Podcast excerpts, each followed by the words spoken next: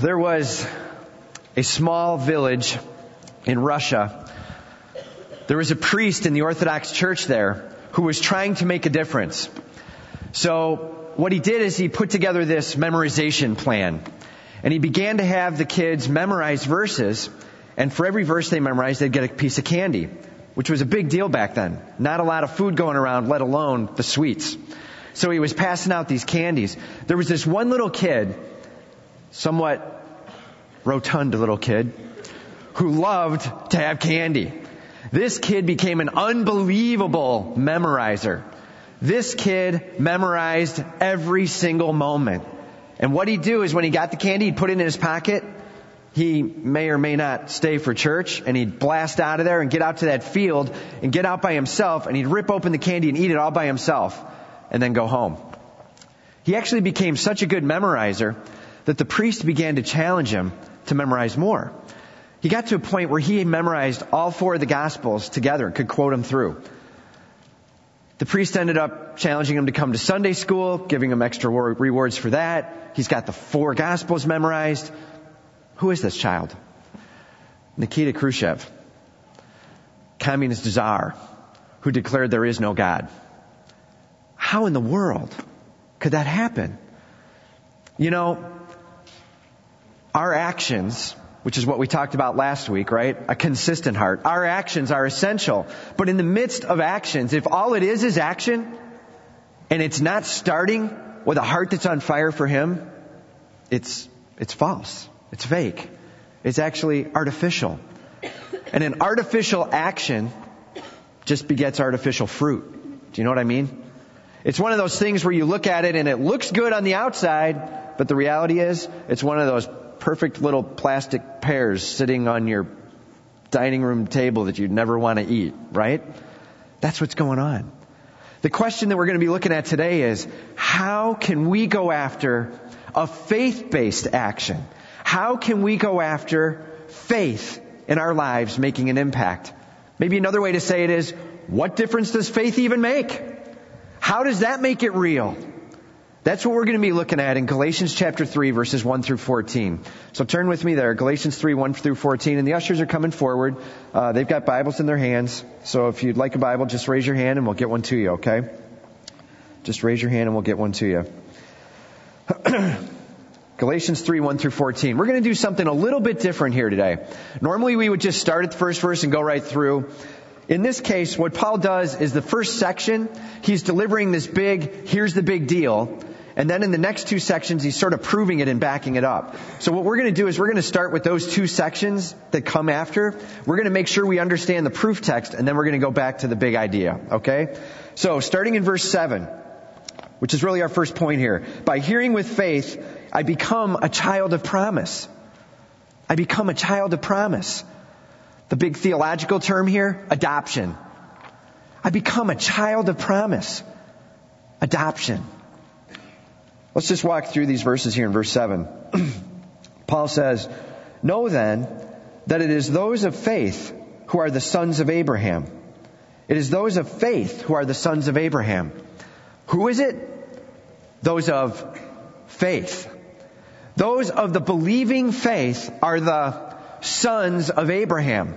Now, we read this and we're like, okay, yeah, fine, we move on. But let me tell you something. For the Jew reading this, they just went, whoa. What did you just say? The sons of Abraham are the ones who come through the bloodline of Abraham. That's the sons of, no. The sons of Abraham are those of the faith. Whoa. Let me get my arms around that for a minute. Somehow you're related to Abraham just because of faith? How does that work? Glad you asked. So he says in verse 8, and the scripture, foreseeing that God would justify the Gentiles by faith, preached the gospel beforehand to Abraham. Preached the gospel beforehand to Abraham. So we have this foreseeing and this preaching beforehand that's going on. What did God foresee? That He was going to work with the Gentiles through faith. That by faith, there could be transition and life and hope, family. He said, I want to be clear the faith and promise that I'm offering you, Abraham, that's the faith that's going to be offered in the future to all people. This faith of you working with me, that's just the starting point of where we're headed. Sons of Abraham, you and me. That word son, it literally means basically grown up one, grown up child who's able to claim your inheritance. Not little child, but grown up one who can claim your inheritance. You are of an adult age child under the Almighty, the son of Abraham. Basically, the word here is adopted. You get adopted into the Abraham family. You know, I wrote down a few things that come with adoption. You get a new name. You get a new legal standing, justified by Jesus' shed blood. You get a new family, brothers and sisters, the ones to your left and to your right, right here in this body, as well as many others. You get new life. New, new, new, new, new. That's what comes with adoption. New life, new family, new name, hope. We had the chance to be adopted as a son of Abraham, as a child of the Almighty, as a child of His promise. he says here that he knew ahead of time that this gospel would be preached to Abraham. And he said, in you shall all the nations be blessed. In you shall all the nations be blessed. When that was stated in Genesis, I can tell you this. Abraham went, really? How? How is this going to be? How, how are they going to be blessed through me? Maybe, maybe there will be so many of us and we're going to be ruling the world that just by being near us, you're blessed. Maybe that's how it'll work. Maybe, maybe God will allow us to reign in such a way and rule in such a way as all my descendants that we're in charge of the universe. And so we can bring blessing to others. Maybe that's how it'll be. Maybe it'll be, I have no idea how it'll be. Somehow they're all going to be blessed through me and through my descendants. Well, the answer was probably one he didn't expect. That we would all be blessed by sharing in that faith that Abraham had. It says right after it, verse 9, so then, those who are of faith are blessed along with Abraham the man of faith. You see, he was thinking bloodline descendant. He was thinking, you need to be in my family. Really in my family. My child, my grandchild, my great grandchild. But what's really being said is, you need to have the faith like I have the faith. Abraham believed God and it was counted to him for righteousness. We have a chance to believe God and have faith in him and trust in him adoption. It's a life changing moment. You know, we have a family in this church, uh, Ross and Aaron Wuthrich. This last year, Ross is an elder in our church, and uh, he was a board serving elder up until about two weeks ago. He's taken a moment off to just do some study uh, in the biblical counseling area. But they adopted a child this last summer from Ethiopia, and in the midst of this adoption, I asked Ross, just give me a few statements of what Jonas was like before and what Jonas is like now. So here's a few thoughts. Before, he had at least five known things going wrong, sicknesses and diseases going on in his stomach, in his intestines, with his skin, different things happening that were basically due to not being cared for well. He had extreme malnourishment, rarely got fed well, starving or on the border of starving. He had a receding hairline. It was due to the malnutrition he had this picture that he had taken of Jonas. And he said you could just see this blank stare of confusion and fear of this little child that had no clue what was going on in the midst of the adoption. I said, describe him now. He said, you know, two weeks ago I asked him, hey Jonas, what do you think? How are things? And they were talking through stuff. And Jonas said, you know what? I'm not afraid anymore, Dad. I'm not afraid anymore. He spent six or seven months learning a language he had never known. seeing a bunch of people who looked quite different than him, learning to play in a family of four other kids, so now there's five kids. And now he's able to see that he's got a new name. He's got a new family. He's got new life. He's got health. He's got change in a huge way. You and me, we have a chance to be adopted into the family of the Almighty. Yeah, we're coming in sick. We got a list of diseases and things that have happened to us through our sin. Yeah, there's a ton of fears that we're dealing with and things we don't understand and we're confused and dazed. But let me tell you, He's welcoming us in with open arms and He's scooping us up and He's putting us on His lap and He's just helping us see life through His eyes. Life with the Almighty. You and me. To be adopted as a child of promise through faith. That's what faith does for us. It allows you and me that privilege. Question. Have you taken that step and trusted in Jesus Christ as your personal Savior? Have you said, Lord, please, I want to become a child of you. I want to be a child of the Almighty. I simply want to be adopted into your family. Please forgive me through what you've done on the cross with your shed blood, Jesus. That moment, it's not the magic words, don't get me wrong, but that moment where you actually say, I'm giving you my heart, I'm following after you, it's a chance to become a child of the Almighty. Have you done that? If you haven't, today's the day. Right here, right now. Just walk through exactly what I just said. Quietly to yourself. Maybe, maybe you've already done that. And you're saying, yeah, I, I believe that. But are you living it? I, I mean, are you really living it? Are you recognizing that you are a child of the Almighty of the universe and you're living that? Or are you just living the same old fears and the same old sicknesses and you're not letting it wash over you? This truth of being adopted into the life and the family and the hope of our God. Faith. It's what's initiating for us adoption, life with Him. May we grab that first and foremost. It's the first step. Being adopted in through new life with Him. Second, by hearing with faith, I receive the Holy Spirit. I receive the Holy Spirit. The big theological word here, indwelling. The Holy Spirit actually comes in and takes up residence with us and lives within us, within you, indwelling. This is a big deal. We really have to get this straight, okay? Let's just start in verse 10. It says, For all who rely on works of the law are under a curse. Oh, great. That sounds wonderful. Right?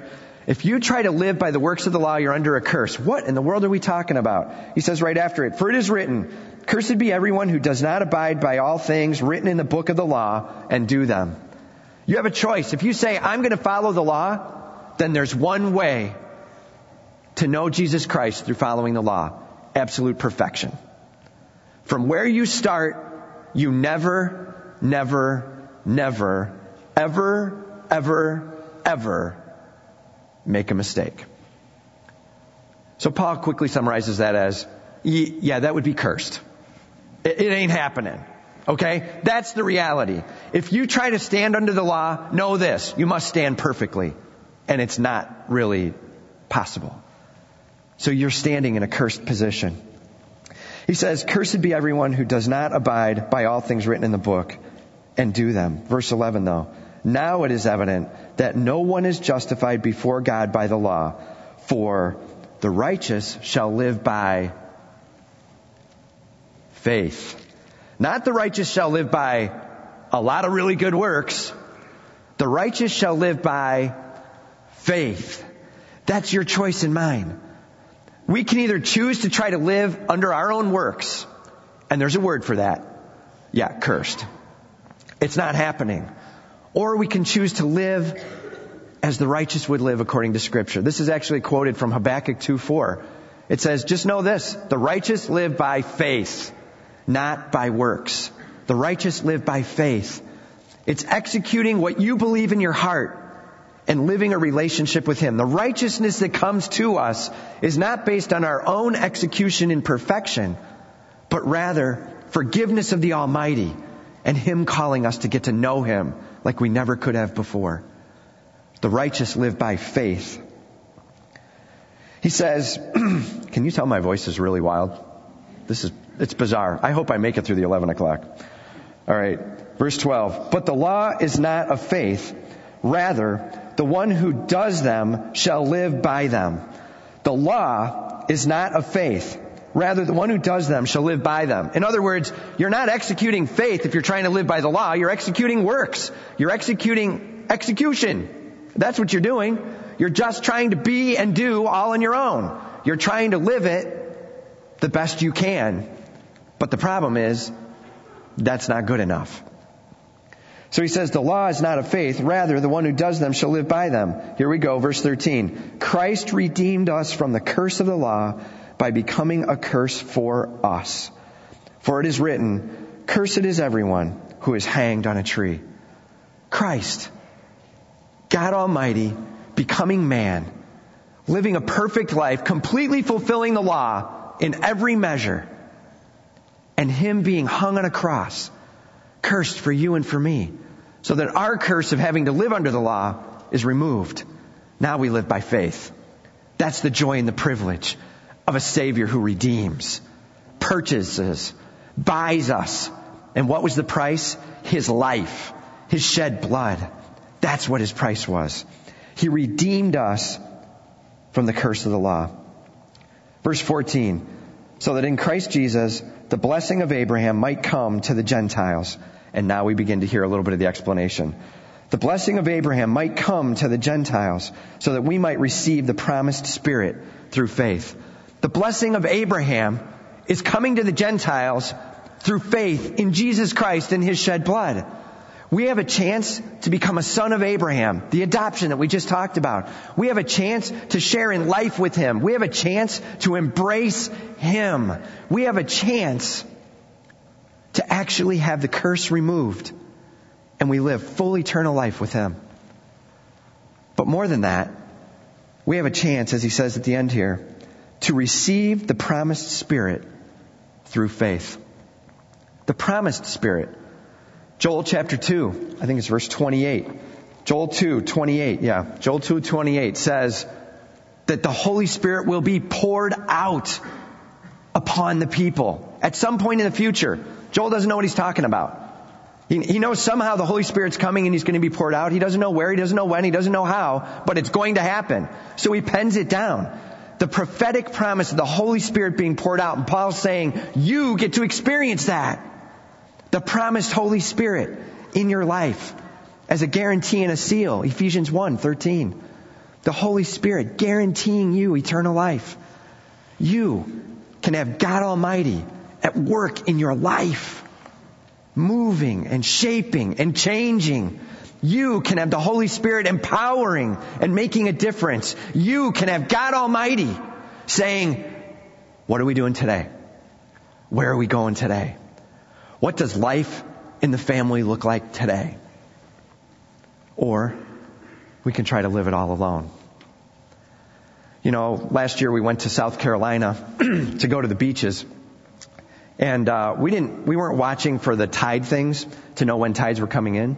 And so the first day we got there and we saw these awesome waves and, you know, the tide shifts by time each day. And so the next day we get out there about the same time and the tide was lame. Like there was no waves. There was just these little things. But we waited long enough and finally we got some two footers and like we were trying to do some body surfing on that. And if you remember, that's when I ripped my face open in the sand and yeah, that was on a two footer. Okay. That's how lame I was. All right.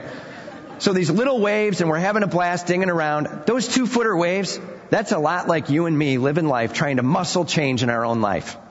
These little tiny two and four foot waves of effort. And we go in and we try to make a little bit of impact in our life as we see an area of sin or something we shouldn't be doing or a way we shouldn't be thinking and we go after trying to change it ourselves. That's like a little two or four foot wave in your life, okay? The Holy Spirit in your life. What could that be like? This is a guy who, for whatever reason, decided, hey, wouldn't it be cool to surf in a tsunami? okay? Found it on YouTube looking at this thing uh, yesterday or the day before. Let me tell you, that's life in the Holy Spirit. You can catch your little two foot wave, you, you and your effort. Trying to do stuff in your own effort, in your own time, with your own little managed self control, and you can actually make a little bit of progress. I mean, you can get a little bit of forward momentum, you can get a little bit of change, or you can let the Holy Spirit, God Almighty, the one who spoke this universe into existence, and the Holy Spirit in your life bringing that kind of power and authority, and you can be experiencing this kind of wave of movement in your life. My question is, are you experiencing the two footers or the 50 and 100 footers? My question is, are you experiencing, yeah, I'm giving it my own shot, or are you experiencing God unleashed in your life? Are you experiencing a faith-based relationship with the Almighty who's leading you and guiding you and showing you, who has indwelt you and says, I call you my home, my temple, my place of abode where you and I are going to work together for all eternity. To God be the glory. Are you ready to be blown away by God? Are you ready? I need to hear it verbally. Are you ready? Yes. It's time. It's time to experience the 50 and 100 footers in your life. Forget these two footers. All right? We walk around all upset about Christianity and it's because we're going out and it's not high tide. It's time to catch the Holy Spirit at work. It's time to catch the wave of God moving in your life of shaping and changing and directing. The indwelt Holy Spirit saying, let's get to work. Now that's going to bring some change. Amen? We are adopted and we are here to experience new life, new hope, and new change. It's time. It's time to experience it. Let me ask you this before we move to the third point. What's the one thing, don't say it out loud, okay? What's the one thing you really want worked on in your life? the one thing you feel has got a grip on you and you want it done. Think about it. Got it? The one thing. Get ready. Because God can unleash in your life in a way like you've never experienced before. And that can be changed in a moment. That can be changed by the indwelt Holy Spirit through faith. Through faith. Through faith. Hang on to that. We're going to talk about that in the third point, okay? So first, by faith, we are adopted. Second, by faith, we are indwelt. And third, we're now going back to the beginning, to verse 1. And we're going to see here that by hearing with faith, I become a child of, I'm sorry, reading the wrong one. By hearing with faith, I become more like Christ, sanctified. This theological term, sanctification. By hearing with faith, I become more like Christ, sanctification. What does that word mean? Well, it means changed to be more like Him. It means purified and set apart. It means called to a higher level of living and it doesn't mean you muscling it. It means God at work in your life, purifying.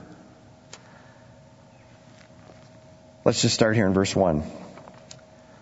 Paul's now dovetailing from chapter 2 here. if you remember last week, we were talking a little bit about this misunderstanding of being justified, and they were adding to some stuff that Jesus was doing. So Paul starts here. Oh, foolish Galatians, who has bewitched you? That's always a nice way to be receiving a letter, huh? Somebody's calling you fool, wondering if somehow somebody's bewitched you or something for crying out loud. What are you thinking about, right? That's what's going on. They're being challenged. oh, foolish Galatians, who has bewitched you? It was before your eyes that Jesus Christ was publicly portrayed as crucified. Come on, guys, you saw Jesus. You met him. You saw him do the works. You saw him do the miracles. You saw him change lives and hearts. You saw him shaping people. You saw him crucified on the cross. You heard of him risen again. Come on. That Jesus, the one who did that work for you. That's what we're talking about. Re-engage here, boys. Get your brain in gear. Don't be a fool. That's where he's going. Remember what Jesus Christ has done. He said, let me ask you only this. And then he'll ask him several questions. But let me ask you only this. Did you receive the Spirit by works of the law or by hearing with faith? What's the answer? Hearing with faith. That's how he received. By hearing with faith. So they answer, mm, by hearing with faith. He goes, good. All right. Let's keep reading in the letter then. Are you so foolish? Oh, great. Having begun by the Spirit, are you now being perfected by the flesh? I gotta tell you, when I read this this week, and when I was reading this ahead of time, just poring over Galatians, this one sentence ripped me to the core. This gutted me. Because let me tell you, most of us are trying to perfect by the flesh, and that includes me. Each and every day, we wake up and we try to decide what it is we are going to change. What I am going to go after. How I am going to strangle out this sin and try to bring in this sanctified holiness. And that's a bad plan. That's what Paul's saying. Hey, you started with the Holy Spirit and you started with faith. Why now are you picking it up like it's all yours to deal with? Don't miss the boat. The sanctification is by faith. He says, having begun by the Spirit, are you now being perfected by the flesh? What an awesome challenge. You began with faith in the Spirit. Where are you going now? Why is it your work? Did you suffer so many things in vain, if indeed it was in vain? He's basically saying, what good is this Jesus thing and this believing in Jesus and this being punished by a corporate society for going towards Jesus if it isn't about Jesus in the end? If it's, I'm going to lean on Jesus and trust in Jesus and I get this eternal life thing and then the rest of the time it's all up to me to do my own work and try to really better myself. Well, that was all in vain then. What is this Jesus stuff about? What good is it unless it's lifelong? beginning a process and following it through. He says, verse 5, Does he who supplies the Spirit to you and works miracles among you do so by works of the law or by hearing with faith? Answer, which is it? Hearing with faith, right? It says, Does he who supplies the Spirit to you and works miracles among you do so by works of the law or hearing with faith?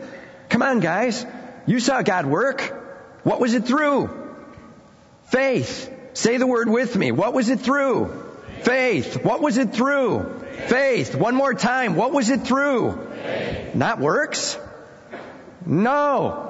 Okay, so it's through faith. So now what? He says, verse 6, just as Abraham believed God, and it was counted to him as righteousness. He's saying, do you understand? Abraham was always called to faith. And that's where we got back to verse 7 where it says, you can be a son of Abraham through faith. You need to have faith in the midst of your challenge of change. You need to have belief in Him. You need to walk with Him. I'm just going to tell you right now, wow, what a bunch of Christianese.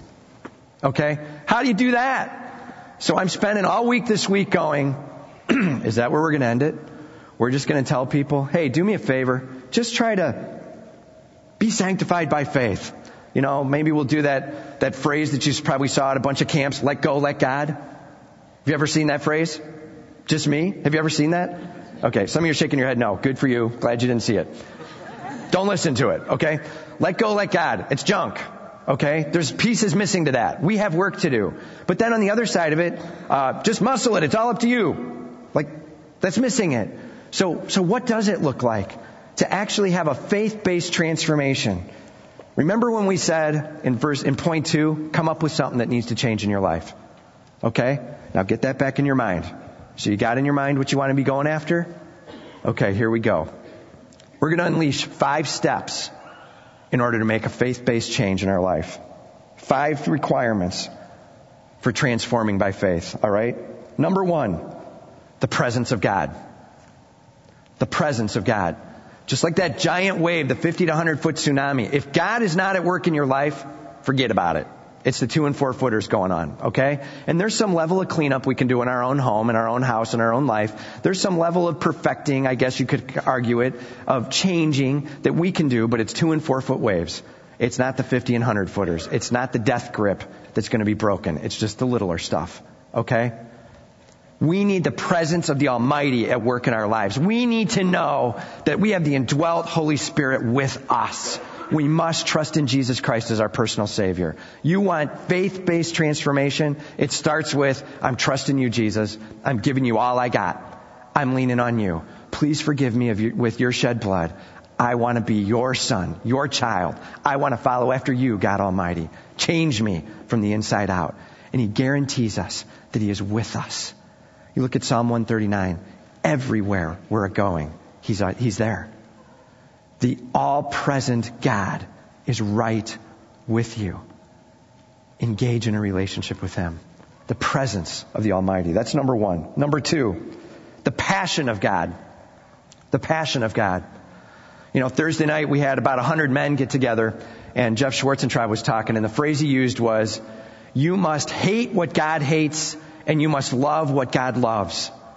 That's where change is going to come from. Hate what God hates and love what God loves. Get his passion. Get fired up about what he's fired up about. Get ticked off about what he's ticked off about. It's let's get fired up with him. Not let's get fired up on our own. Maybe God will come along for the ride with me. It's God, what are you fired up about? And how can I run hard after you? and your passions and your desires. I want to meet you because you are present with me. And as I meet you, may I get to know you and share your passions. May I be fired up about what you're fired up about. May I hate what you hate and love what you love. If we don't start there, we're not going to be going after it the right way. Presence and passion. Number three, the purpose of God. Note this. It's about His glory. It's all about God's glory. It isn't about our ease and comfort. James MacDonald's quote, we do not serve a pampering God, we serve a perfecting God. We don't serve a pampering God, we serve a perfecting God. His goal is to change you and me to look more like Him. That the DNA of the Almighty begins to course through our very hearts and souls that we just naturally think the way He thinks and respond the way He responds. May we gain that purpose that it's all about His glory. To God be the glory. Amen? His purpose. It's His presence. It's His passion. It's His purpose. Then it's His power. We're told in Ephesians 3, He can do exceeding abundantly above all that we could ask or think. Okay, do me a favor. Remember that thing we were thinking about? That one thing you've got in your mind that you need to be working on? Now imagine it changing. What does it look like? To be gone, broken, or other. Envision it. What's that look like in your life? Okay, you got it? Just so you know, God's plan is exceeding abundantly beyond that. I'm not sure what you just chose, but I'll tell you this. God's ready to rock your world. He is ready to do things in your life that you could never have imagined or hoped for. He is doing things in your life that when you picture what it looks like, He goes, yeah, that's a good start, but that ain't nothing. You gotta see where we're headed. Watch this. And the 50 to 100 foot tsunami starts working and moving in our lives. The Holy Spirit moving through us alive and rich and deep and personal and knowing us. You know, Larry and I were talking about analogies this week and I decided to use it anyway, Larry. It's a gross one, but we're going to use it. So, have you ever been, remember, some of you have had this, some of you may not have, but you remember those jellos you had in like junior high or high school at the schools? Where by the end of the week, they somehow had like vegetables in them and stuff because they were just making jello out of anything that was left? Do you know what I'm talking about? So like you're cutting into it and all of a sudden you're like, what kind of fruit is that? And it's like a cauliflower or something. Do you know what I'm talking about? Okay, a lot of times we think of our lives like that. Like our life is the jello and the sin stuff is that nasty stuff that's in there that needs to come out. And so we're trying to do this kind of little surgical thing where we're cutting in and we're going to pull that nasty cauliflower or whatever it is out and throw it away. And then we've got nice clean jello, right? Bummer for us. That's not what it's like. It's a lot more like this. When they were going to make the jello and they went to pour in some of those big chunks that were really obvious things that needed to come out, they also were pouring in some nasty sludge type stuff that was interacting with all of the gelatin. And as that jello was solidifying, the sin and the muck is all through all of it. And it's not just a surgical removal of a piece of cauliflower. It's the entirety needs to be transformed. That's where we really are when it comes to sin. And as we sit down before the Almighty, the joke of it all is we're in there trying to cut out and throw away some chunks. And He's going, we're talking about a complete transformation of the very core of the whole of it. We are talking about a mind blowing, life changing, mind revealing God at work in our lives.